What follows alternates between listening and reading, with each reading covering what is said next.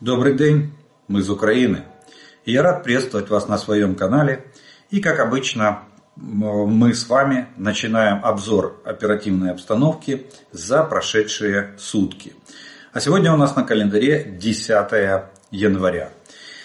Ну и хочу вернуться к традиции и напомнить о том, что продолжается сбор средств на закупку комплектующих и для производства дронов э, волонтерским фондом «Незламні сердца» для наших славетных бригад. Э, потрудили, потрудился фонд, э, подбили итоги, подвели итоги 2023 года и сегодня вы увидите видеоролик там, где а, ребята в своем отчете изложили все макропоказатели по итогам нашей, нашей с вами совместной работы. С того момента, как я попросил вас принять участие и задонатить на, на, на, и задонатить на производство дронов этого фонда. Далее я на, на, буду на, периодически напоминать, потому что война, к сожалению, не, не закончилась.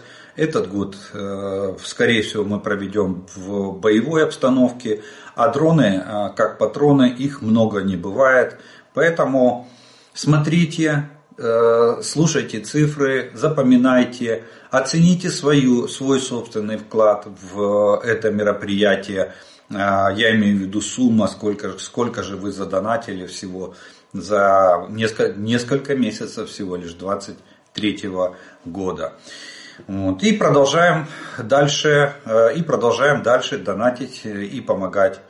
Кстати, там есть перечень бригад, которые посетили оперативные направления, э, плюс перечень бригад, которые посетили ребята и которым передали дроны. Сейчас приоритеты немножко сместились на юг, об этом они тоже там расскажут. Так что смотрите, наслаждайтесь, делайте выводы, донатьте на волонтерский фонд «Незламні серця» для производства дронов для наших славетних бригад.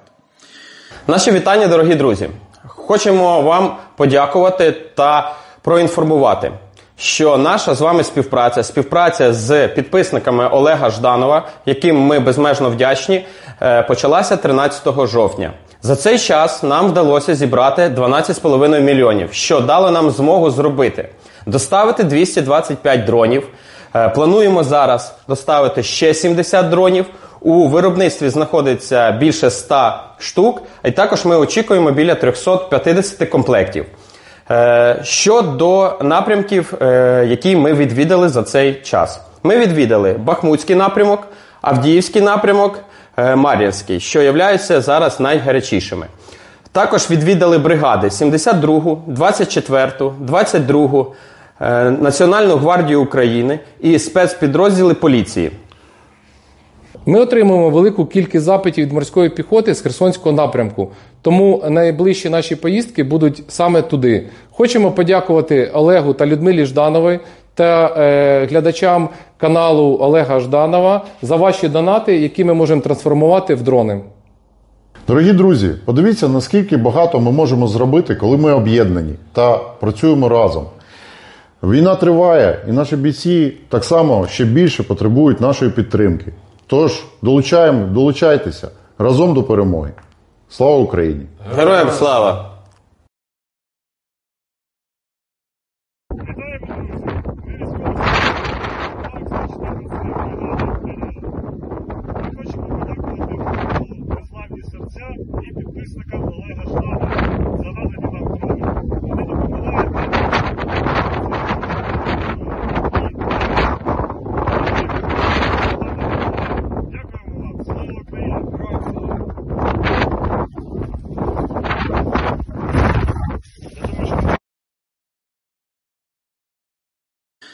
Но мы возвращаемся к оперативной обстановке. А, сегодня, можно сказать, ночь тоже прошла, как и предыдущая, практически бесшумно. Два ударных беспилотника было замечено в Сумской области и приняты меры к их ликвидации. Ну и, к сожалению, две ракеты прилетели в город Харьков. По предварительным данным, без э, пострадавших э, обошлось. А вот за прошедшие сутки э, на линии фронта произошло 77 боевых столкновений. Кстати, нехорошая тенденция, а боевая активность растет. Последние, с началом этой недели боевая активность начала возрастать, количество боевых столкновений стало увеличиваться. Всего враг нанес за прошедшие сутки 5 ракетных и 52 авиационных удара. Совершил 53 обстрела из реактивных систем залпового огня по позициям наших войск и населенным пунктам в э, прилегающей территории, э, прилегающей местности на всю глубину досягаемости своих огневых средств. Э, также оккупанты в прошедшие сутки атаковали Украину тремя ударными беспилотниками типа Шахет-136-131, из которых один уничтожен нашей противовоздушной обороной. В результате российских террористических атак, э, к сожалению, есть пострадавшие среди гражданского населения, э, есть разрушение жилого фонда и есть разрушение гражданской критической инфраструктуры. Так, э, разрушение и повреждения получили территория и помещение детского оздоровительного центра в одной из областей Украины, а также другая гражданская инфраструктура. Авиационные удары враг наносил в основном в Харьковской, Луганской и Донецкой областях. А вот под артиллерийский огонь а, захватчиков российских а, попало более 120 населенных пунктов. И это Черниговская, Сумская, Харьковская, Луганская, Донецкая, Запорожская, Днепропетровская, Херсонская и Николаевская области. Далее рассмотрим с вами зоны ответственности групп войск. И первым у нас идет э, зона ответственности оперативно-стратегической группы войск «Север». Открывает ее Волынское Полесское направление. Тут оперативная обстановка остается без существенных изменений. Э, она стабильна и э, контролируемая со стороны сил обороны Украины. А вот на Северском и Слобожанском направлениях тут, к сожалению, враг э, продолжает обстрелы нашей территории. Обстановка в принципе не, не изменилась. Противник также сохраняет присутствие в приграничных районах войсками прикрытия своей госграницы, пытается вести разведывательно-диверсионную деятельность на нашей территории. Мы проводим мероприятия контрдиверсионной деятельности врага. Э, мы отслеживаем э, изменения в боевом составе. Там наблюдается прибытие незначительного количества, ну, то до, трех, до двух батальонов, один танковый, один мотострелковый, практически примерно в каждую область, в, э, в этот, Белгородскую группу войск, в Курскую, в Брянскую.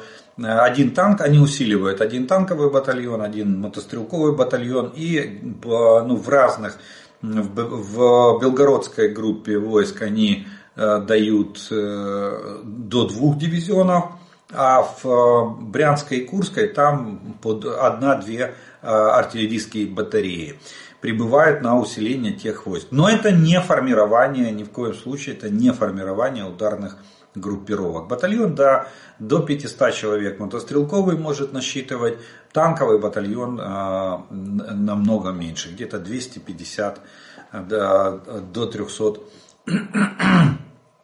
до 300 человек может насчитывать. Вот. Поэтому, поэтому э, здесь как бы мы контролируем, ситуация контролируемая и, э, и постоянно отслеживаемая нашей разведкой. Тем более вы видите, по судя по той операции, которую проводило Главное управление разведки Министерства обороны на, э, на территории Белгородской области, о чем я вам рассказывал, оно свидетельствует о том, что наша разведка держит там все на жестком контроле. Каждый солдат, каждый автомат врага э, на всех этих укреплениях и сами укрепления посчитаны, осмотрены вот, и задокументированы. Далее у нас идет зона ответственности оперативно-стратегической группы войск Хортица. И это Купинская открывает его Купинское направление, где враг продолжает атаковать э, населенный пункт Синьковка. И в течение этих суток, прошедших суток точнее, Восемь раз пытались атаковать наши позиции в районе этого населенного пункта. Все атаки были безуспешными, враг понес потери и отступил на исходные рубежи. Э, тут вот э, по поводу этого 15 января хочу сказать, то что в западной прессе промелькнула информация, что 15 января начнется наступление, ну они там пишут на Харьков, на Харьков мы разобрались, наступать пока что у врага нечем и думаю, впоследствии тоже вряд ли они смогут э, что-то сформировать в ближайшие полгода, может быть, э, а может быть и больше. Э, скорее всего, имелось в виду Купинское направление, но на Купинском направлении они провели ротацию частей, то есть они поменяли полки на, на, там, на нуле за счет второго эшелона. Часть войск они от, отвели на переформирование в Луганскую область, часть войск они отправили вот эти вот батальоны, это где-то примерно около двух полков, они, они раскидали по трем областям и усилили войска прикрытия госграницы. Так что вместо наращивания сил и средств на Купинском направлении мы наблюдаем отток части войск как на переформирование, так и на, и на усиление других направлений. Поэтому ну, дождемся, осталось 5 дней до 15 пока, насколько я понимаю, наша разведка не наблюдает там усиления формирований для, а, для начала активных наступательных действий на Купинском направлении.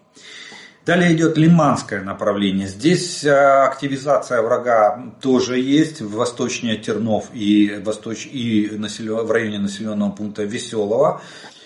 Э, враг пытается, пытается выбить наш э, с, пози... с наших позиций, продавить нашу оборону, но у него на данном этапе ничего не получается.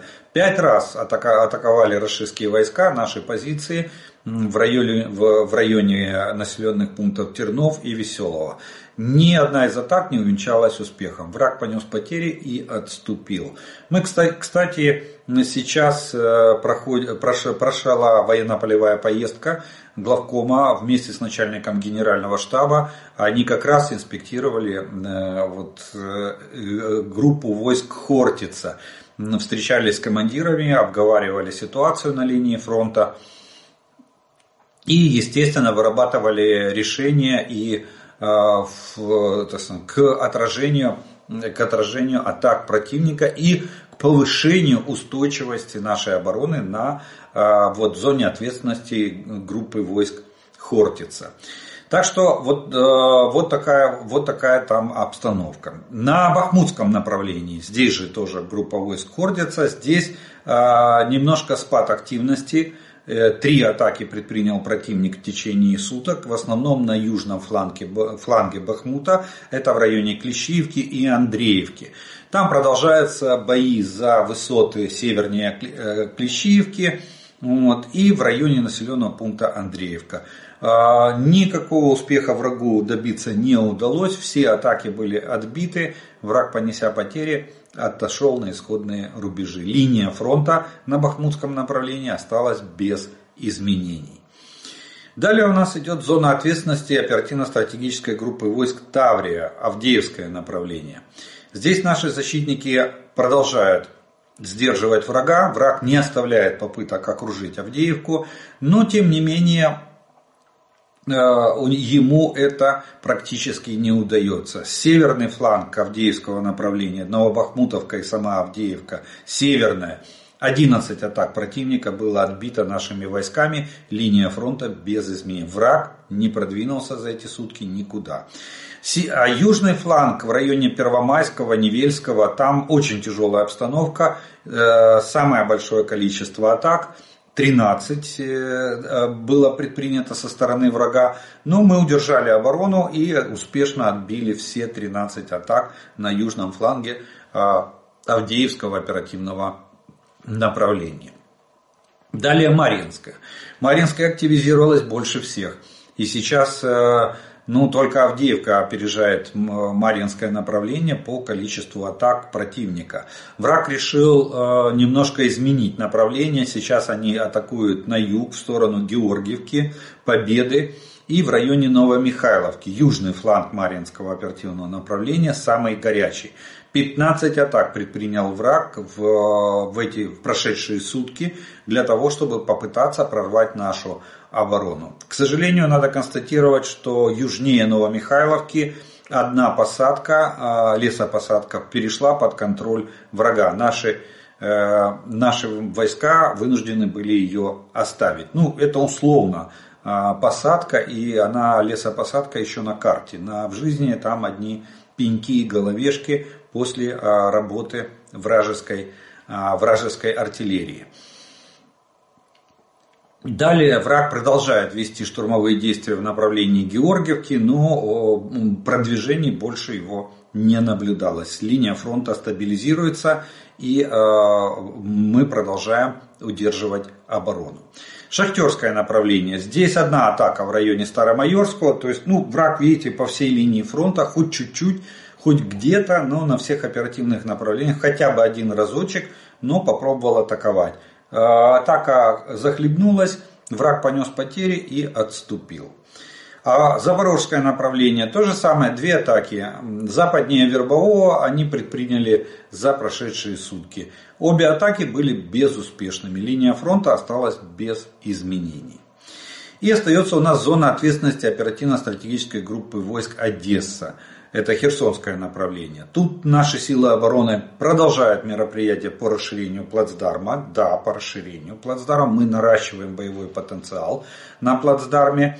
Как бы, как бы ни старались, но э, у рашистских войск ничего не получается. Сейчас, тем более сейчас зашли, э, заходят точнее на передок части, которые наименьше имеют боевой опыт, наименее обстрелянные, в основном сформированные из, из мобилизованных военнослужащих. А те, э, которые воздушно-десантные, они, э, точнее, те две бригады, которые там воевали, они уходят в Крым, продолжают свою передислокацию в Крым на восстановление боеспособности.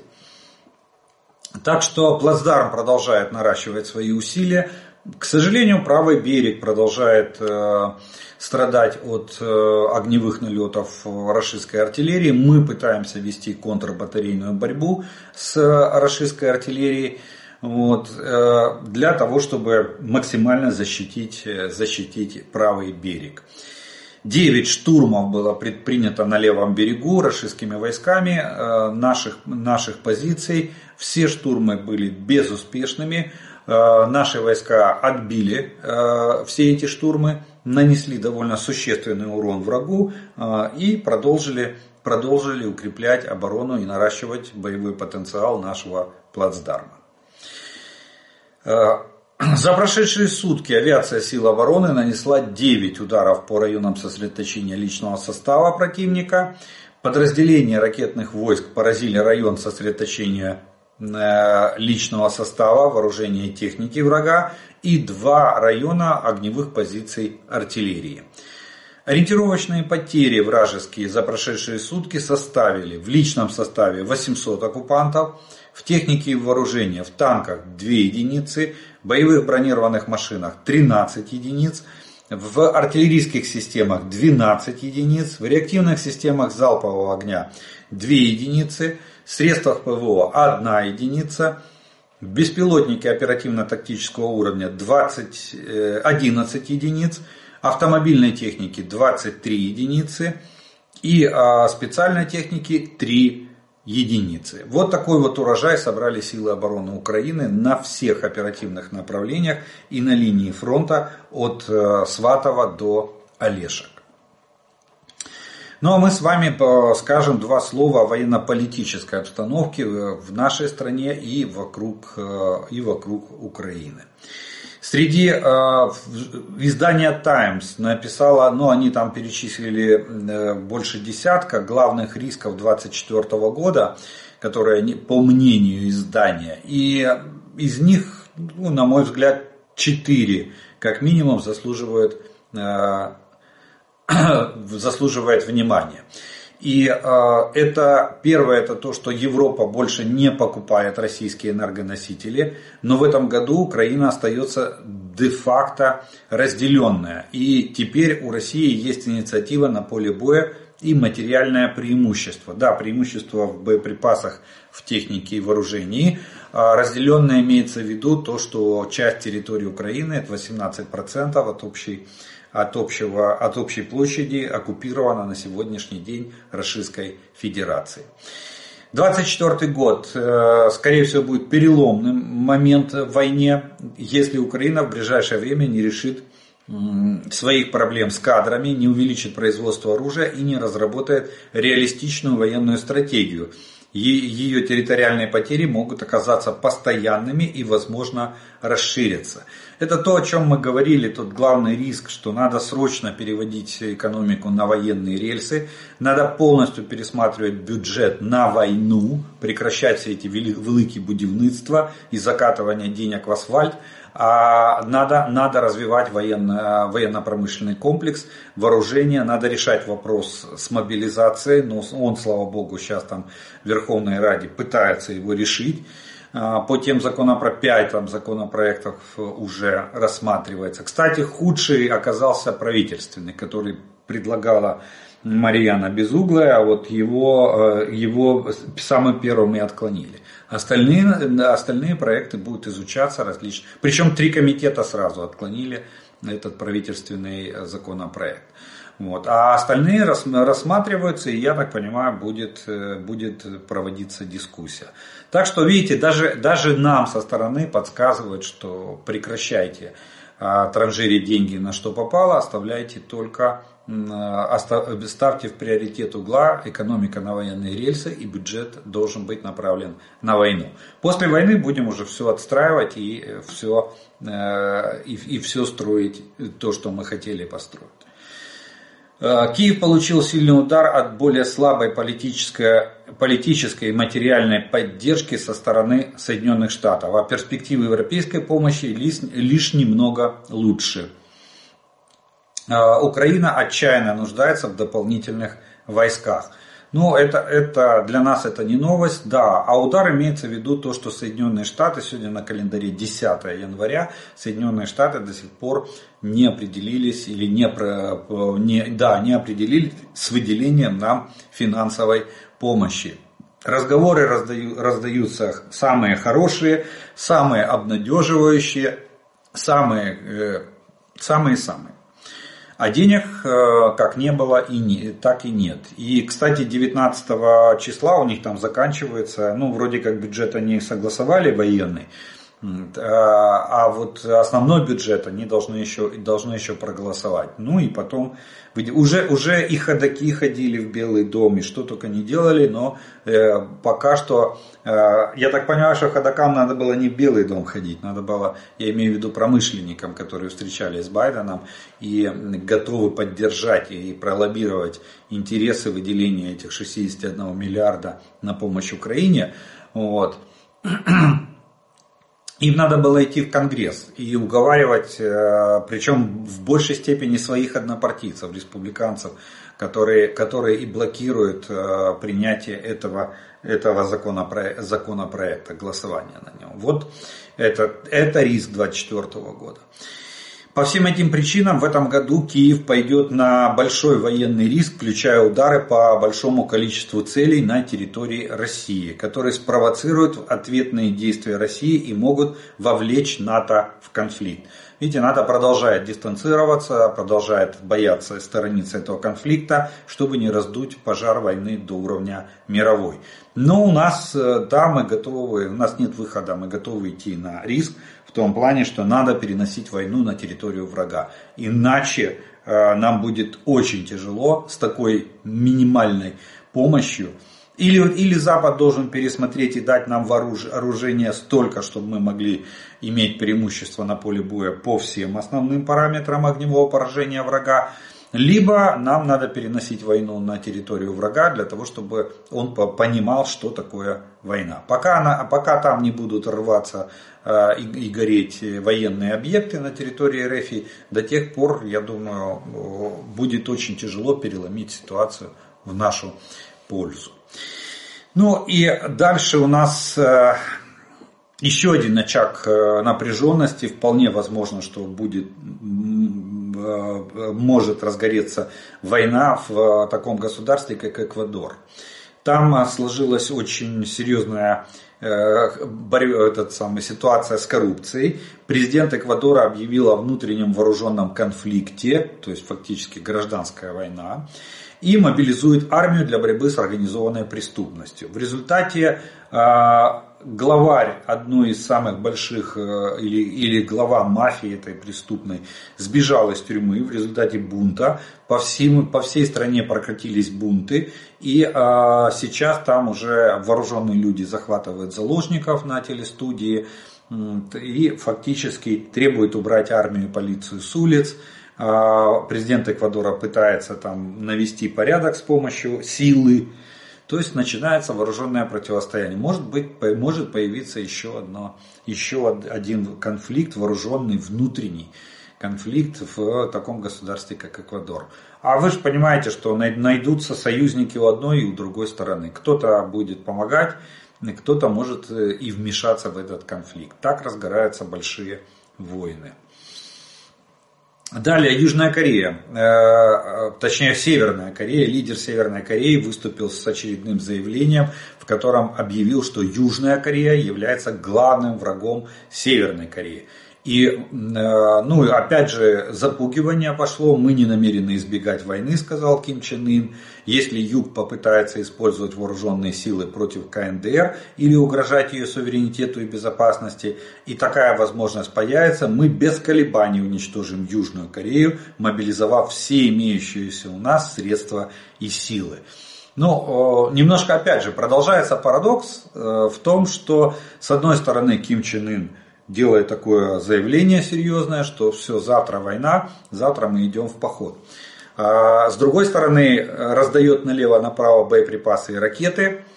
А, и, соответственно, а, таким образом, ну, вроде как ослабляет свою армию. Так что я думаю, что это продолжение, продолжение спектакля со стороны Китая, подъем градуса в переговорном процессе с Соединенными Штатами. Тем более, что китайские, американские войска находятся на территории Южной Кореи. А, американский ави, авианосец э, АУК, авиационная ударная группа, находится в портах Южной Кореи. Один, э, а второй там на подходе, по-моему, авианосец. Еще одна АУК идет э, к берегам Южной Кореи. То есть там довольно а, прибыла туда подводная лодка, ракета-носитель американская с баллистическими ракетами на борту. Э, так что э, там ситуация, э, мне кажется, конечно же она нагнетается, но мне кажется, что вооруженное противостояние вряд ли. И опять же, видите, как Ким Чен Ын заявляет, лидер, лидер Северной Кореи, что если такая возможность появится, то есть если Южная Корея ответит на те провокации, но при этом Северная Корея, провоцируя Южную, ни один снаряд не залетел на территорию Южной Кореи. В буферной зоне, да, рвались. В районе островов, которые контролирует Южная Корея, да, рвались снаряды корейские. Ракеты через воздушное пространство летали, да, летали. Но а, через воздушное пространство в акваторию э, Тихого океана. Россия может получить э, ракеты от Северной Кореи, вот какие, ну, я покажу инфографику, чтобы вы понимали, о каких ракетах идет речь. А, Северная Корея хочет передать свои, там же не просто ракеты, там же надо передать, а как оказалось, они не смогли адаптировать, как я вам говорил, что поднимался вопрос адаптации северокорейских ракет к пусковым установкам Искандер. А, не получилось, ничего не получилось, и поэтому Северная Корея передала, как говорит американская разведка, вместе с пусковыми установками, что теперь довольно легко отследить с помощью той же спутниковой разведки Соединенных Штатов, что, видимо, США и сделали. Так вот, а, ракеты КН-23 и а, стоимостью 3 миллиона долларов каждая – по предварительным данным, именно на нее, на эту ракету указывает она, предварительный анализ осколков, собранных в городе Харькове 2 января. А, э, вторая ракета это КН-24 с дальностью 410 километров, полезной нагрузки 400-500 килограмм. Ракета представлена была в 2019 году, прошла 4 испытания и внешне похожа на американский Атакмс. Ее стоимость может достигать полтора миллиона долларов за штуку. Вот. Также возможен вариант ракеты из э, Хвангсонг э, с корейскими модификациями советских баллистических ракет СКАТ э, Р-17 или еще она называлась Эльбрус. Это, кстати, тот самый комплекс, которым Саддам Хусейн обстреливал Тель-Авив. Это ракеты, они были до 300 километров тогда, жидкостная, вот, одна, а, они есть в разных версиях. Дальности от 300 до 1000 километров с боевой частью от 500 до 960 килограмм. Кстати, видите, Северной Корее было время и возможности модернизировать эту ракету, то есть видоизменить головную часть и дальность пуска этой ракеты. Хусейн тогда не успел, он в конце уже своей, своего правления начал начал проводить испытания с дальностью на 600, на 900 километров этой ракеты. Но потом случилось то, что случилось с самим Саддамом Хусейном, вы помните. Вот. И, а здесь они давно уже, ну, СКАДу, СКАД это разработка 70-х годов, э, Поэтому у Северной и э, Советский Союз еще начал, наверное, передавать ракетные технологии. И, соответственно, у Северной Кореи были э, были возможности для, их, для ее различных модификаций. Плюс, скорее всего, помогли китайцы, тоже дав свои ракетные технологии, в результате чего Корея вот проводит эти испытания и имеет баллистические ракеты. Но а, Плюс Иран, я говорил уже, проводятся консультации, что э, Иран может э, передать э, ракеты баллистические с дальностью до Э, до 700 километров. Там переговоры идут, в марте месяце ожидается окончание, финализация этих переговоров. Будет достигнуто решение или нет, ну пока неизвестно.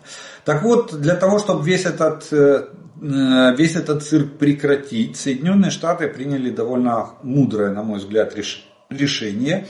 Они решили наказать Северную Корею и Российскую Федерацию. Они обратились к э, странам мира, э, я так понимаю, используя площадку Организации Объединенных Наций, и э, они приняли специальное заявление, и в, котором призвали, причем после, они сказали, а что это может иметь, передача корейских ракет России может иметь последствия для всего мира. США и их союзники приняли заявление в связи с применением армии РФ против Украины северокорейских ракет. США, Европейский Союз, Великобритания, Австралия, Канада, Германия и другие государства приняли специальное заявление э, в связи с применением РФ против Украины баллистических ракет из Северной Кореи. Они написали, что мы глубоко озабочены в связи с последствиями для безопасности такого сотрудничества для Европы, Корейского полуострова, э, Индо-Тихоокеанского региона и для всего мира.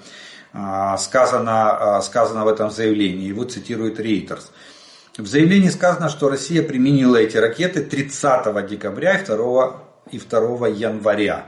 Заявление подписали уже 47 государств, в том числе Южная Корея, Япония, а также такие страны, как Израиль. Кроме того, Белый дом сообщил, что российская армия также обстреливала Украину ракетами из КНДР во время ударов 6 января. И что они хотят? Они хотят, чтобы американская администрация намерена привлечь Москву к ответу за такие действия во время заседания Совета Безопасности ООН. Дело в том, что а, агентство напоминает, Reuters это пишет, что после 2006 года, когда КНДР испытали ядерное оружие, эта страна находится под санкциями, которые были приняты Советом Безопасности ООН, в том числе при поддержке Российской Федерации.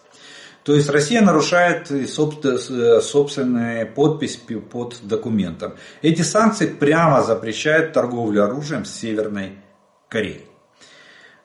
Кстати, это может быть один из факторов, который влияет на то, что Россия сегодня уже какие сутки помалкивает. Видимо, они не знают, что в Москве предпринять. Своих ракет, видимо, крайне не хватает. Плюс они падают.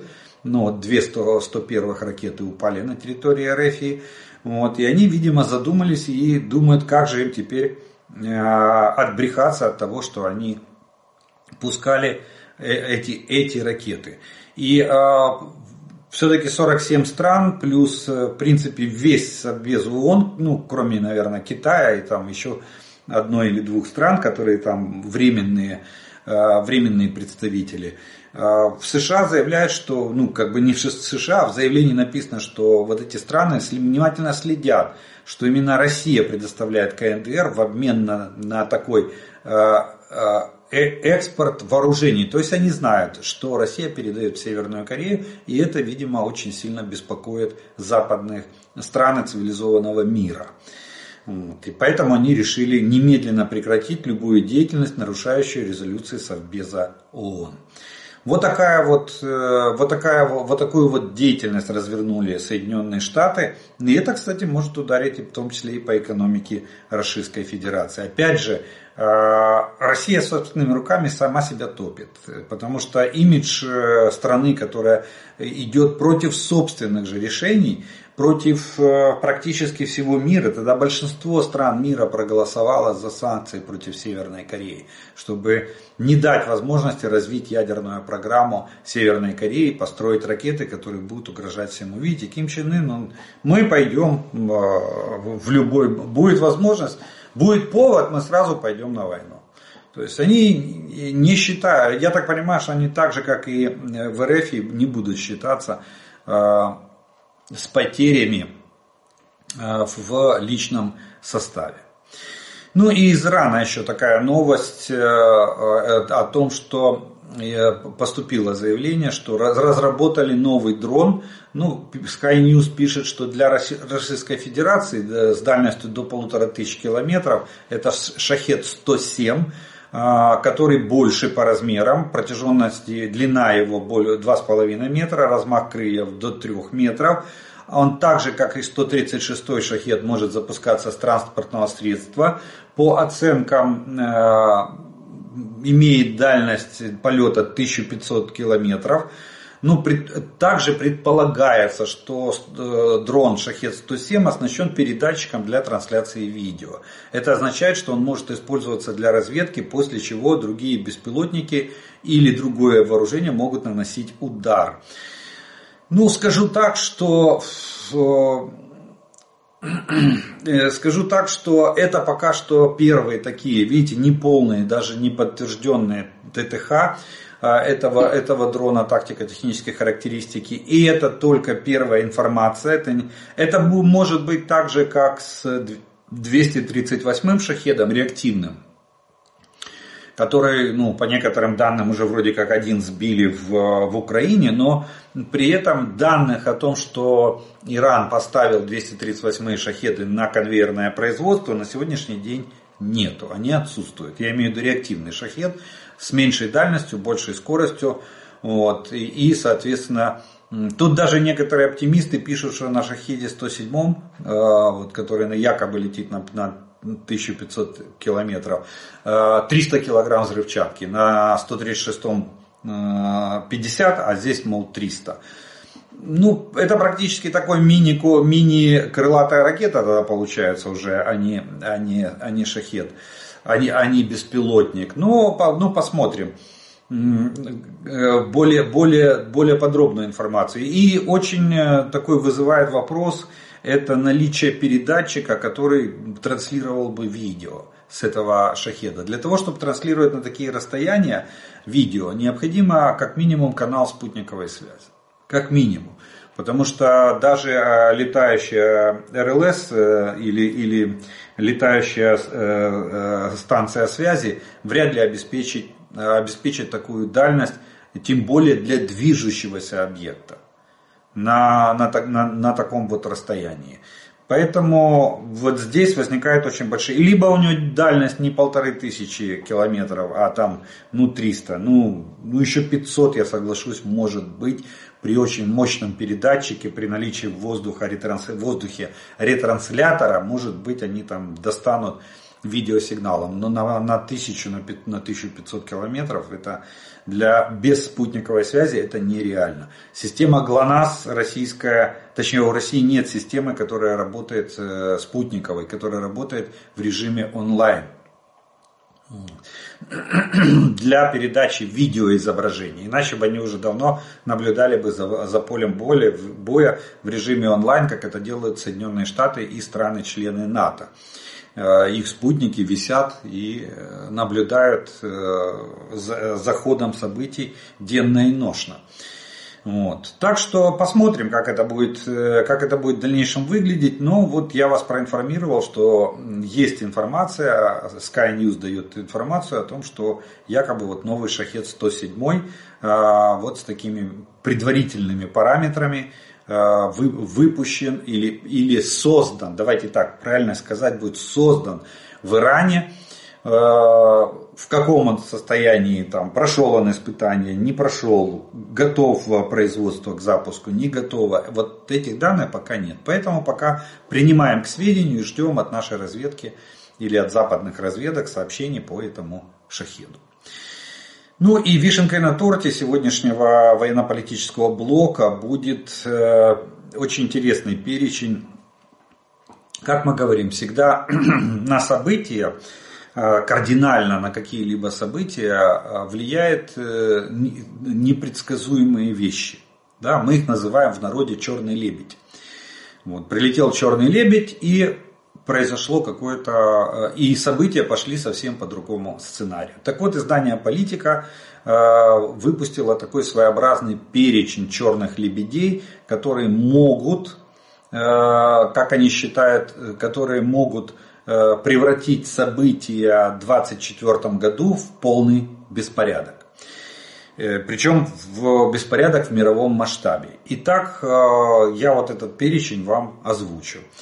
Самым, самым страшным черным лебедем 2024 года политика считает срыв выборов в Соединенных Штатах. Вполне возможно. Далее э, на втором месте война с Китаем. На третьем сообщение из космоса. То есть прилетят э,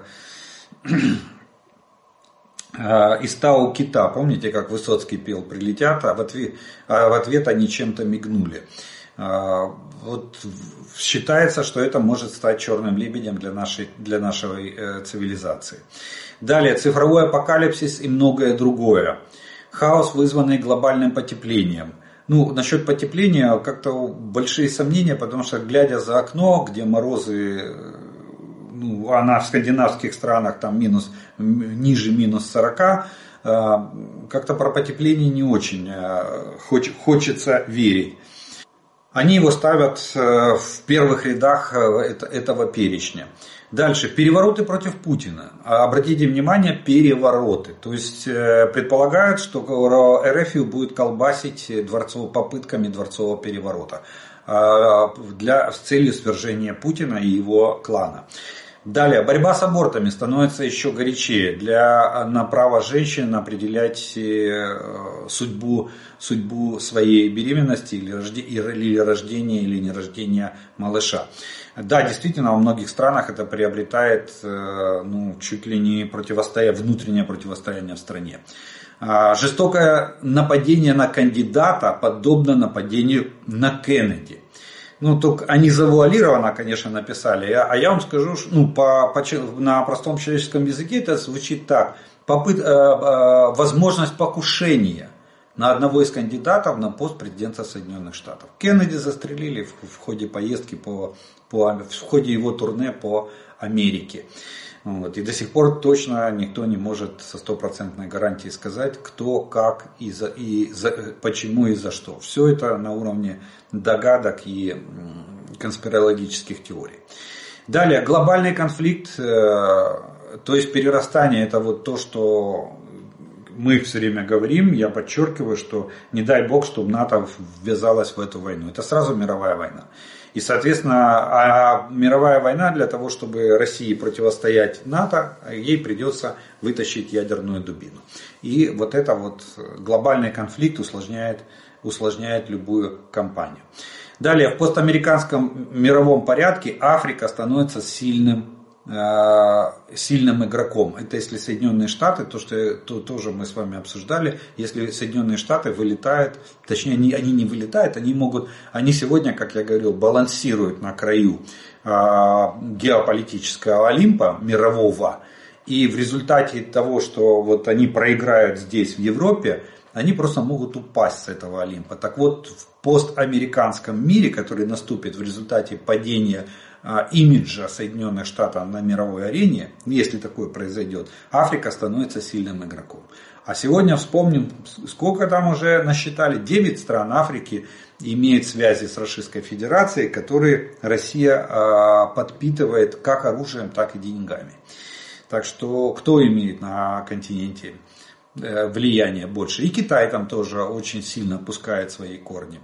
Дальше. Бунт русских матерей против Путина из-за высокой смертности россиян. Вот такой интересный черный лебедь при, при, предусматривает издание политика в своем списке. Но и катастрофа разрушительного урагана может изменить политическую игру. Если да, если случится какая-то какая климатическая катастрофа, ну, допустим, даже вот сейчас там торнадо гуляют по Соединенным Штатам, в тех же Соединенных Штатах, а может быть в Китае землетрясение, а может быть еще какой-нибудь, а, в какой-то крупной стране произойдет какое-то климатическое а, климатическая катастрофа. Или техногенная катастрофа, вот они почему-то не, не упомянули об этом. Она может изменить ход политической игры на мировой арене. Ну что ж, вот такой вот перечень черных лебедей на 24 год опубликовала политика. Это главное, они считают. Вот мне кажется, здесь даже они переиграли, э, обогнали, точнее, тайм. Те э, там угрозы, риски, 24 10 рисков, а тут практически два, полтора десятка э, черных лебедей, и то это не полный список, который можно продолжать.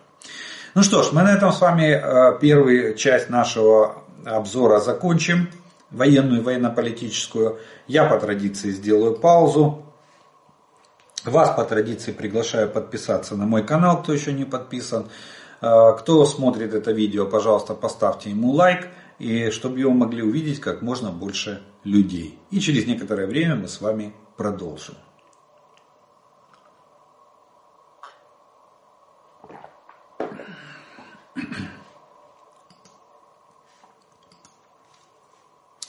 А продолжим мы с вами, как обычно, по традиции, это ответом на те вопросы, которые вы прислали к предыдущим видео.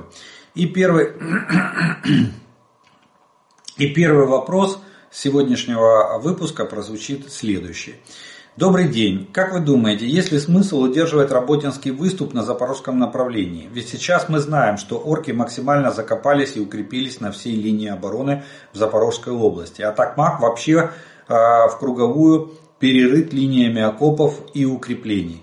Они понимают, что мы будем пытаться перерезать сухопутный коридор в Крым и, соответственно, делают все возможное, а, чтобы не допустить этого. Может, нам лучше сконцентрироваться на Херсонском направлении?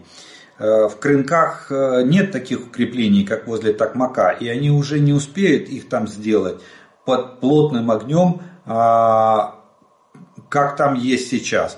Ну и параллельно с атаками в Херсонской области разрушать логистику врага в Крыму вплоть до моста. Ну и сухопутный коридор тоже без внимания не оставлять. В такой ситуации, как у нас сейчас, я не вижу смысла в лобовых атаках на сильно укрепленные позиции врага, как рубеж от э, Васильевки до Угледара. У нас нет э, таких ресурсов, как у расистов. Спасибо за ответ.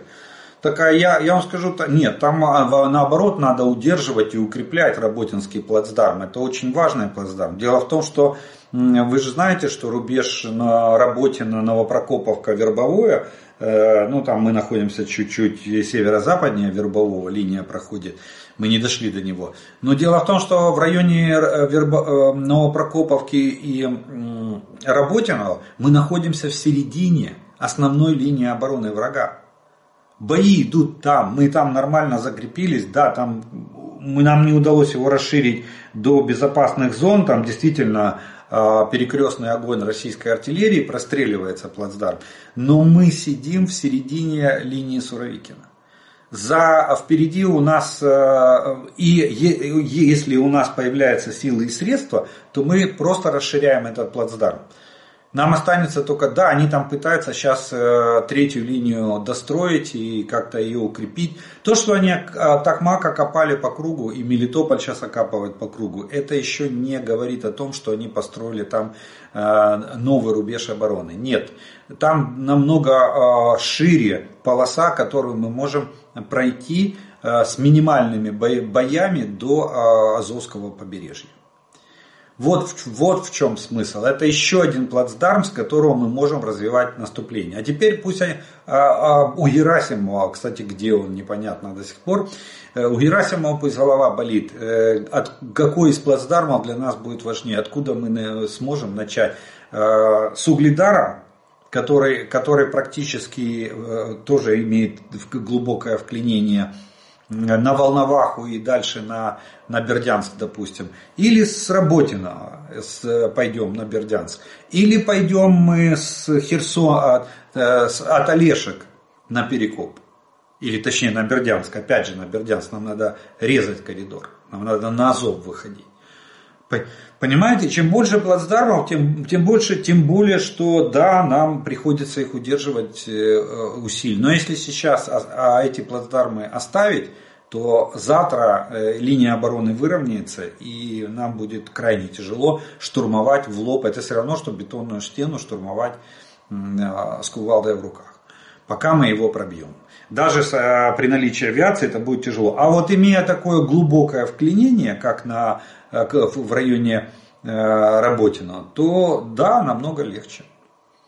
Намного легче, тем более мы имеем возможность огневого воздействия вплоть до Токмака и не даем возможности противнику сегодня создавать э, в радиусе 10-15 километров от места, где, мы, где проходит линия фронта, мы не даем возможности создавать такие укрепления и минные поля, как это было сделано в Э, как это было сделано на линии Суровикина изначально, с чем мы столкнулись в июне месяце, когда начали контрнаступление. Поэтому крайне важно удерживать каждый плацдарм. Авдеевский плацдарм очень важно удерживать. Огневое воздействие на практически на весь Донецк. На всю промку Донецка мы можем воздействовать, не давая... До Иловайска достают наши арт-системы от э, Савдеевского плацдарма. Так что каждый важен.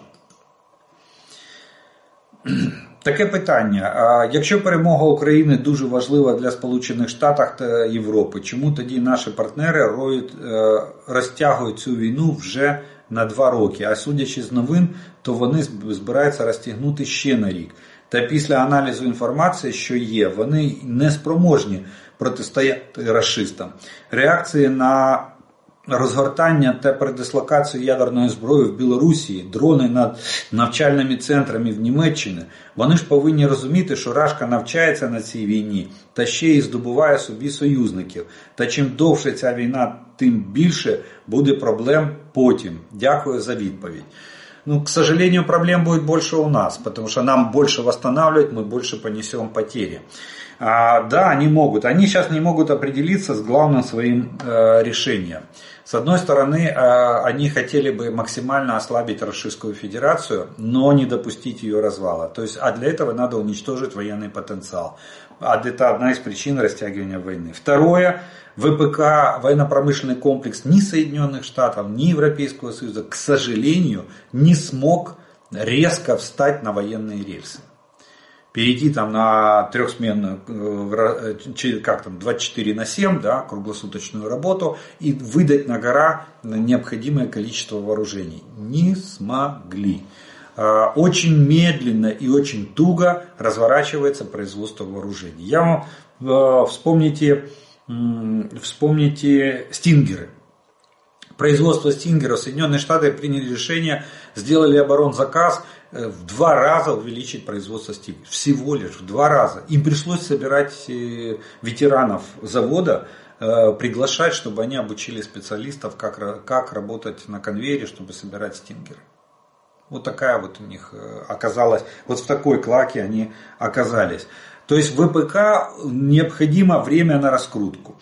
Теперь наличие боеприпасов и вооружений в самих странах, оно есть. На складах есть. То, что они говорят, что они очень сильно поистощились, это не совсем соответствует действительности. Они поистощились в текущих складах. Вот есть склады текущего довольствия, которые были рассчитаны на первый этап, на развертывание войск там, в случае войны, плюс боевая подготовка, а есть еще стратегические запасы страны неприкосновенные, которые только вот когда враг нападет, тогда они их открывают. Так вот, текущего довольствия склады они, и, э, они уже, да, они немного поиздержались, видите, они не могут даже выйти на миллион снарядов, передать нам миллион снарядов, всей Европой не могут, там а, единицы стран, кто не участвует в военно-технической помощи Украине, а так э, практически весь Европейский Союз участвует. Вот. А. И они не смогли, э, а теперь им надо принять решение. Если они хотят быстрее, быстрейшего окончания этой войны, надо вскрыть склады НЗ и выдать нам необходимое количество вооружений. Тем более, что на складах, на стратегических запас, в стратегических запасах э, количество вооружений есть достаточное для того, чтобы обеспечить нас э, как на период ведения войны, так и на полное, помочь нам в полном перевооружении. Но вы же понимаете, что стратегические запасы рассчитаны под развертывание собственных армий в случае войны. Плюс там есть еще а, запас э, до, на момент, э, на восполнение потерь до развертывания или перевода экономики страны на военные рельсы. Поэтому для них очень важно сейчас, либо они тянут волынку, вот как они сейчас это делают, к сожалению, величайшим, ну спасибо им за помощь, что не дают, но либо они тянут вот так волынку и пытаются раскрутить свой ВПК, чтобы выдать нам необходимое количество вооружения и техники, а, либо им надо будет вскрыть стратегические запасы и выдать нам необходимое количество вооружения и техники. В принципе, Соединенные Штаты это могли сделать еще в 2022 году, Э, когда э, была принята процедура ленд-лиза. Они могли скрыть свои запасы и выдать нам столько оружия, сколько было необходимо. Но Джо Байден так и не объяснил, почему он не принял эту, эту процедуру, не, не воспользовался ей, как они сказали в Белом доме. Вот. Они это объяснили, э, единственное объяснение, которое мы имеем на сегодняшний день, то, что они решили безвозмездно нам передавать это вооружение, а, чтобы мы за него потом не платили, не рассчитывались и у нас не было головной боли. Вот. Вот, такая, вот такая вот дилемма, поэтому стоит перед Западом. Поэтому Запад сейчас решает либо затяжка войны еще на несколько лет, либо вооружение э, Украины с передачей необходимого количества оружия, и тогда есть шанс эту войну закончить как можно быстрее. Но в этом случае, разгромив группировку российских войск на территории Украины, быстрый разгром этой группировки несет в себе несколько рисков. Первый это риск ядерный, а, хотя вроде как а, ну, многие источники из раз, разные, а, их разных типов источники говорят о том, что Россия не применит ядерное вооружение, есть какие-то договоренности в этом плане, в том числе и с Путиным, и с его окружением, чтобы никто не мог даже попытаться обойти. Вот. Но тем не менее, такой риск никто снимать со счетов не может. Это раз. Второе, разгром одной группировки в 400 тысяч, это еще не исчерпание военного потенциала РФ. И РФ, отступив на свою территорию, может, э, как это, железный занавес закроется, и там каша начнет вариться в милитаристском угаре, начнет вариться внутри там Российской Федерации. И в конечном итоге котел закипит, и через там 5 лет, ну они прогнозируют 3, от 3 до 5 лет, Э, понадобится РФ для восстановления военного потенциала и э, возобновления вооруженного конфликта. Вот я вам уже две версии рассказал развития событий, почему, э, почему так на сегодняшний день. Но это версии, понимаете, это версии. Я так же, как и вы, не вхож, не посещаю Олимп геополитики, мы не знаем, Э, реального расклада в этой большущей геополитической игре э, таких монстров, как Соединенные Штаты, как Европейский Союз, как Китай, как Индия э, там, и другие страны, которые влияют или имеют там огромное влияние в мире. Россия борется за право там остаться на этом Олимпе. Все делают, э, э, ну, а основная масса цивилизованных стран э, старается вот этой войной нашими руками старается эту Россию с этого геополитического Олимпа просто-напросто скинуть. Тихонечко так, чтобы она никому не мешала, она опустить ее на уровень третьих стран, и, а дальше уже пошел, пойдет на, нарезание пирога. Кто, кто, где, какие сферы влияния э, в, Российской Федерации будет иметь.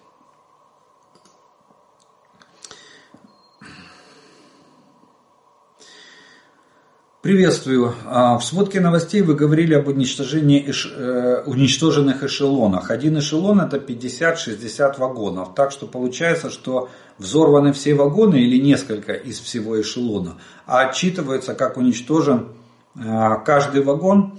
Нет, вы, вы правы в том, что э, воинский эшелон, да, действительно, по документам, когда оформляется или формируется, воинский эшелон это 54 условных вагона. Так гласит а, так гласит э, документ, э, наставление по железнодорожным перевозкам. Вот. Но, а, к сожалению, на сегодняшний день э, как бы объяснять, говорить, что там уничтожено, уничтожено 5 вагонов боеприпасов, ну как-то не всегда мы можем посчитать количество вагонов, которые уничтожаем, потому что многие, многие э, не визуально подтверждаются или подтверждаются визуально, но удаленно. То есть мы э, наносим удар, э, и потом видим вторичную детонацию. Мы считаем, что склад боеприпасов уничтожен. Раз есть детонация, он горит. Когда есть возможность, подтверждается. Когда нет, значит не подтверждается. И в уже я думаю, что это, скорее всего, больше журналистский сленг э, в плане понимания для вот простых граждан. Говорят, эшелон с боеприпасами. На самом деле это может быть 5 вагонов, может быть 10, может быть 20 вагонов. А, мы не знаем. Плюс, если это станция разгрузки, вот, э, а скорее всего, как правило, всегда уничтожается на станциях разгрузки, там, где они стоят стационарно, их разгружают. Мы же не знаем емкость этого склада. Может там емкость действительно на 20, на 30, на 50 железнодорожных вагонов. Россия, а, а, российское командование очень любит накапливать ресурсы для того, а потом возить, возить машинами на передовую, потому что ну, в больших объемах. Они не привыкли к малым объемам. Э, когда были трудности, они возят там, но они все равно как стараются, как муравьи, организовать логистику, что даже если по 5 ящиков, по 10, там буханками они перевозят боеприпасы. Помните, в Херсон возили по полуразрушенному Антоновскому мосту, даже на джипах, на легковых, на, на джипах возили, возили боеприпасы для того, чтобы обеспечить артиллерию. Вот. Поэтому они, они любят, когда много собирается. Поэтому как бы используется для того, чтобы не детализировать и не, и не говорить, что мы уничтожили там 5-6 вагонов. Точно разведка не сразу может это доложить. Обычно говорят эшелон с боеприпасами. Пришел эшелон с боеприпасами. На мой взгляд, он может быть и 10, и 5, и 10, и 20 вагонов.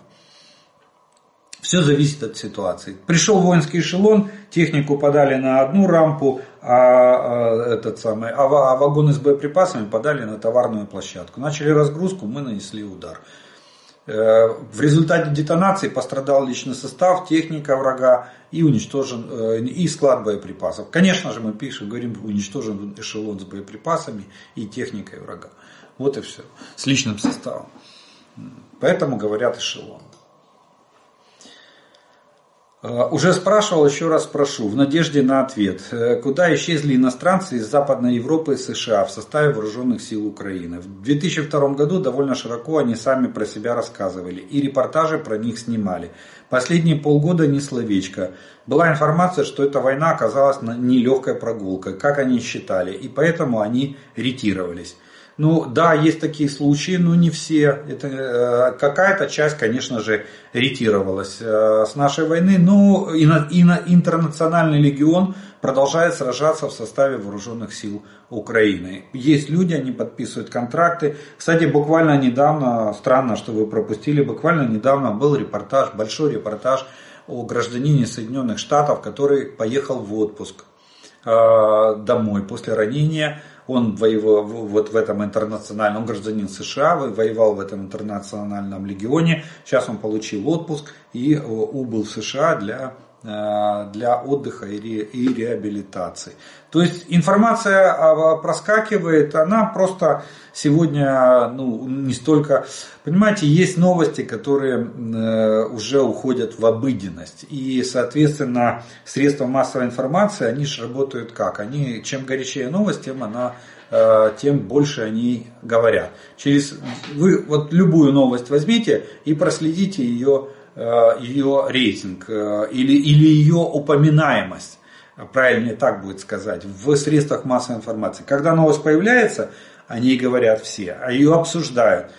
Ну, через пару дней в эту новость уже даже будет, с трудом будете находить в архивах тех же средств массовых информации, тех же пабликов, там, лент новостей там, и прочего и так далее.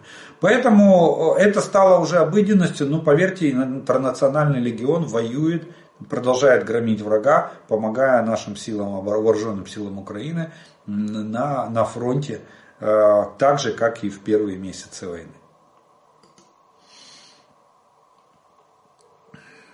Объясните, пожалуйста, когда уменьшаются атаки врага, а наши ждут следующих нападений, почему наши не идут в атаку, чтобы отбить новые, новые, чтобы отбить новые позиции? Спасибо а смысл идти в атаку? Если у нас недостаточно сил и средств для того, чтобы атаковать противника. У нас не хватает, допустим, бронетехники. Нет, мы держим оборону. Мы сегодня находимся в стратегической обороне. Мы ведем оборонительную операцию. Поэтому, когда а, позиции, которые переходят из рук в руки, враг не успевает, враг отбил позиции, допустим, а, мы и продолжает штурмовать, мы отбиваем его штурм, и тогда есть смысл вернуться на свои позиции. Если же разгром врага очень сильный, и мы видим, что ему нечем пополнить там резервы, и он э, крайне слабый в данный момент, то да, мы можем, что мы и делаем, кстати, контратакуем и стараемся улучшить свое тактическое положение. Отбиваем у врага там несколько одну, две, три или несколько позиций. То есть динамика есть постоянно, но не всегда есть смысл идти в контратаку после отбития атаки противника.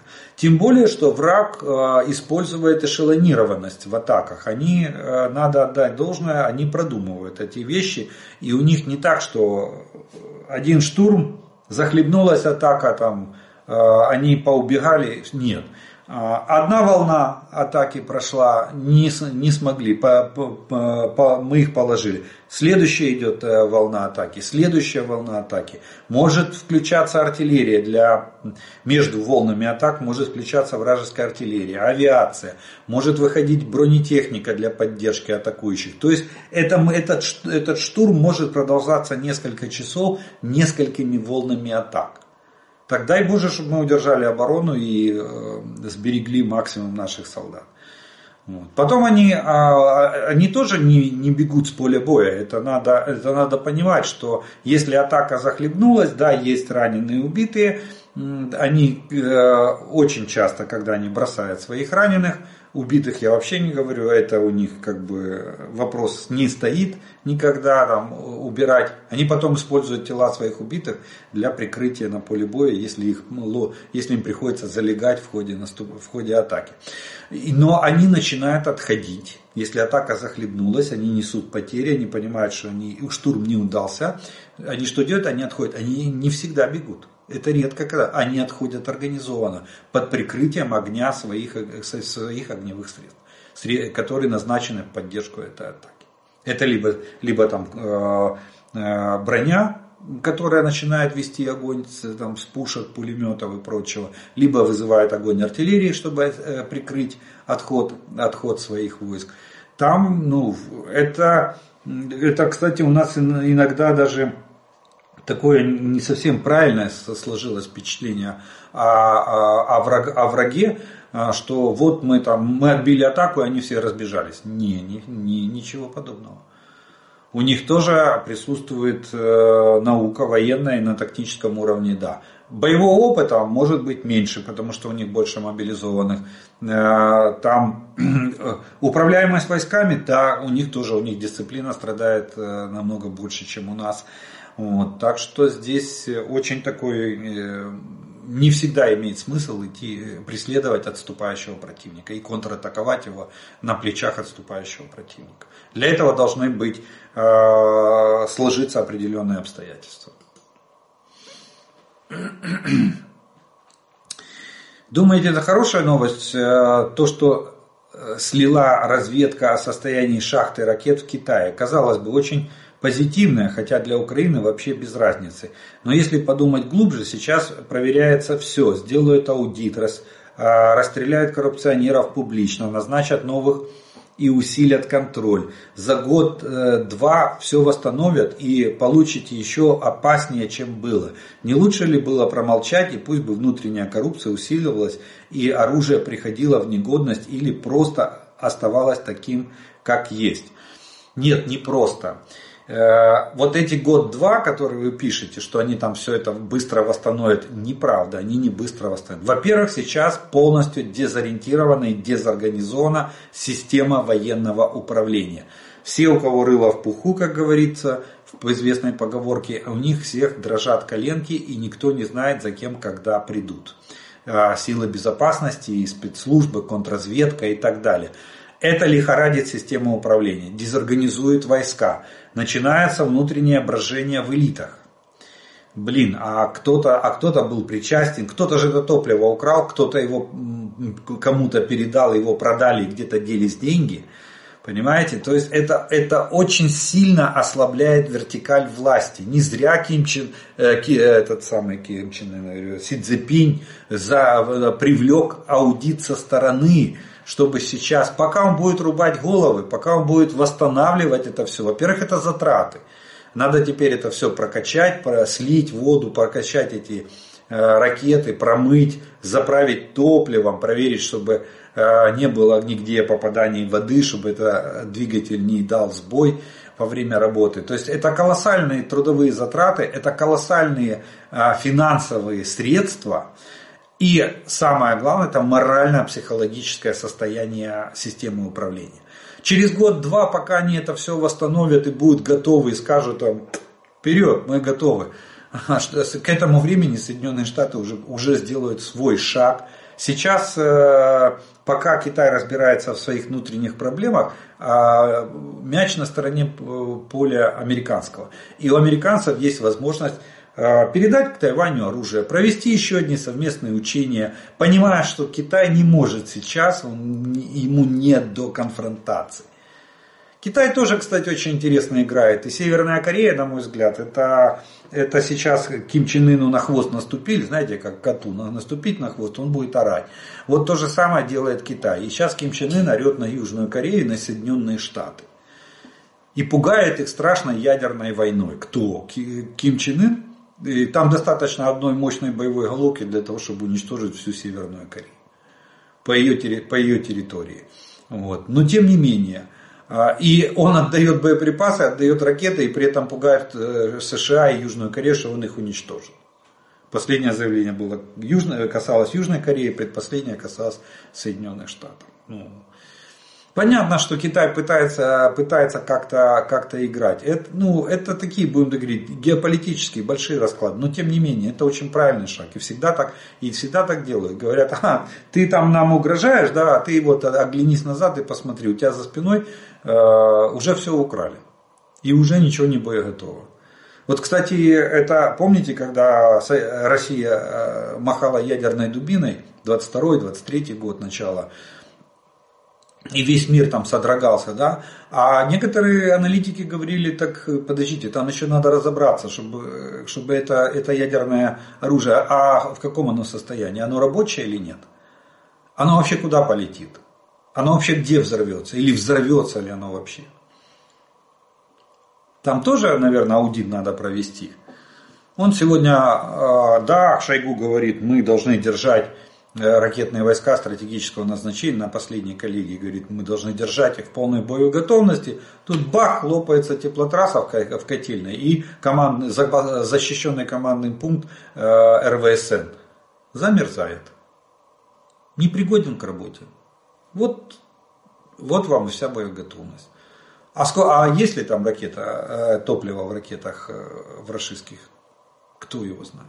Может его уже нет давно. Может, его уже давно это. Сли, точно так же слили. Э, э, и, и что-нибудь сделали. Тут много, очень много нюансов. Поэтому очень правильно сделано. Так, именно так и работает, так и ведется. Достают козыри из рукава и по, по одному выкладывают на стол. Ну что ж, на этом мы с вами, наверное, в вопросную часть э, нашего обзора закончим. И у нас остается э, третья часть. Это комментарии, приветствия и пожелания, которые вы прислали к предыдущим видео. И первый комментарий сегодняшнего дня будет следующий. Слава Україні! За э, ботов уже багато в коментарях, значить ви на вірному шляху. Донатимо, в тому числі і на дрони. Наближаємо перемогу. Рашизм равен фашизму. Кто не согласен, все вопросы к Википедии. Ну, такой... Да, там дали, дали четкое разъяснение. Дякую, дякую за информацию. Совсем недавно узнал, что во времена Януковича погранвойска подчинили Министерству внутренних дел. Может это и привело к захвату Крыма и части Э, Донецкой и Луганской областей. Многие аналитики и я считаю, что погранвойска должны подчиняться СБУ, выполняя одну и ту же задачу. Я служил в погранвойсках э, в Украине в конце, э, в конце развала Совка. Там была отличная физическая специальная подготовка, никакой дедовщины. И хотя считалось войсками КГБ, погран, погранвойска всегда на, на передке защиты государственной границы Украины так как і СБУ. Дякую з Одеси, слава ЗСУ. Ну, тут э, вопрос э, всегда, может быть, и стоило бы их объединить с службой безопасности, но, во всяком случае, действительно, они к МВД э, не столько причастны. Но я скажу, что подчиненность погранвойск не повлияла, на мой взгляд, на захват части Луганской и Донецкой областей и захват Крыма. На, захват этих территорий повлияло политическое решение тогдашнего исполняющего обязанности э, президента Украины Турчинова. Он не подписал указ. Как он говорил, я его носил в папке 7 дней.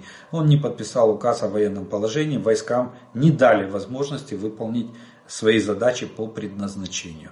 Их загнали в казармы на военное положение, посадили и не дали, и, не, и приказали не выдавать оружие и боеприпасы. Вот и все. Не внес, не подписал он указ и не внес его в Верховную Раду. Поэтому вот таким вот образом а, российские войска, не, не, не получив сопротивления в Крыму, они просто его захватили. А уже когда начали формироваться добробаты, тогда уже там начали э, и начались активные боевые действия по захвату территории материковой части – Украины, тогда уже, ну там уже власть была немного другая. Хотя первые боевые столкновения пограничники, надо отдать им должное, тоже держали бой и э, сражались с, с вторгающимися с, с, э, из Российской Федерации войсками.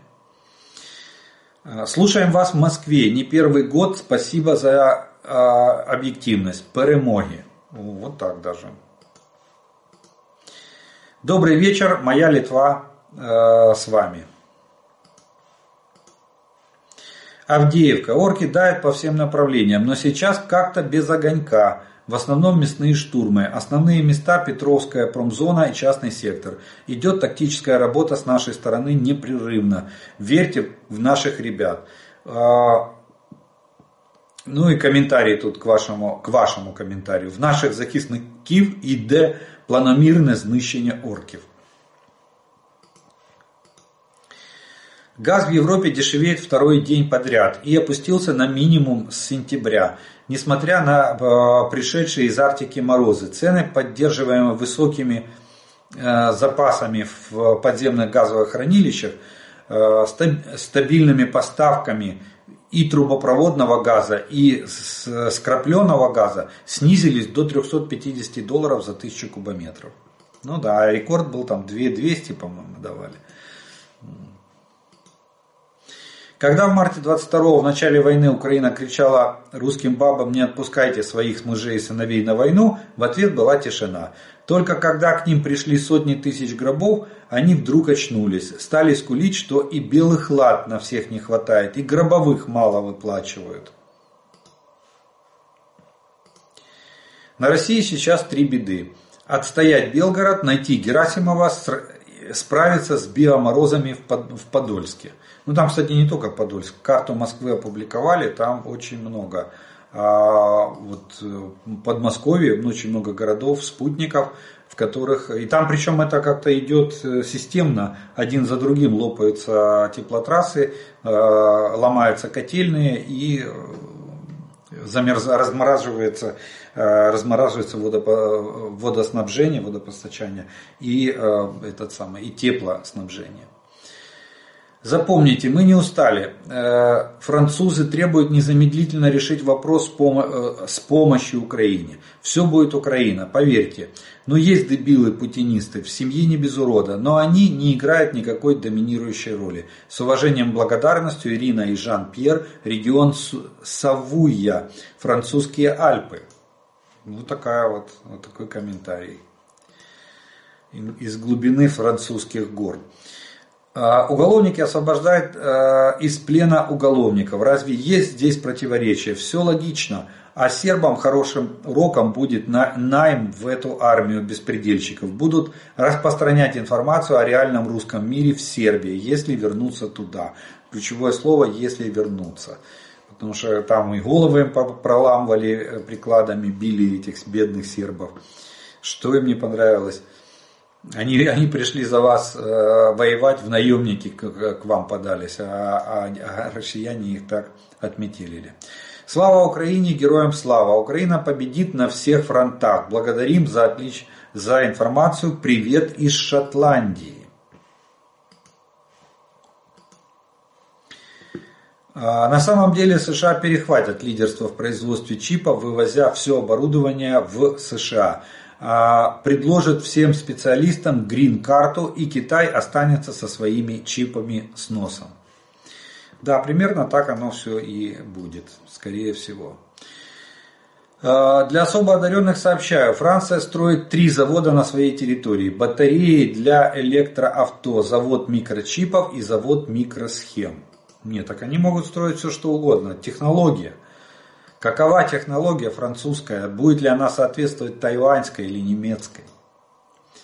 Проблема украинского народа не в том, что мы ошибочно считали русский народ своими братьями. Проблема в том, что мы ошибочно считали их людьми. Ну что ж, вот на таком а, эмоциональном комментарии мы с вами сегодня закончим наш видео, наш видеообзор по оперативной обстановке за прошедшие сутки. Я благодарю вас за ваше внимание, что вы досмотрели до этого момента. А, как всегда напоминаю и приглашаю те, кто еще не подписан, подписаться на мой канал. Те, кто смотрит это видео, пожалуйста, поставьте ему лайк. Также напоминаю, что продолжается сбор средств на закупку комплектующих и производство дронов для наших славетных бригад волонтерским фондом «Незламні сердца». А, и реквизиты для донатов фонду вы найдете в описании к этому видео. От себя добавлю слова благодарности спонсорам і тим, хто допомагає моєму каналу. Ну а ми з вами продовжуємо вірити в Сили оборони України. Перемога наша! Слава Україні!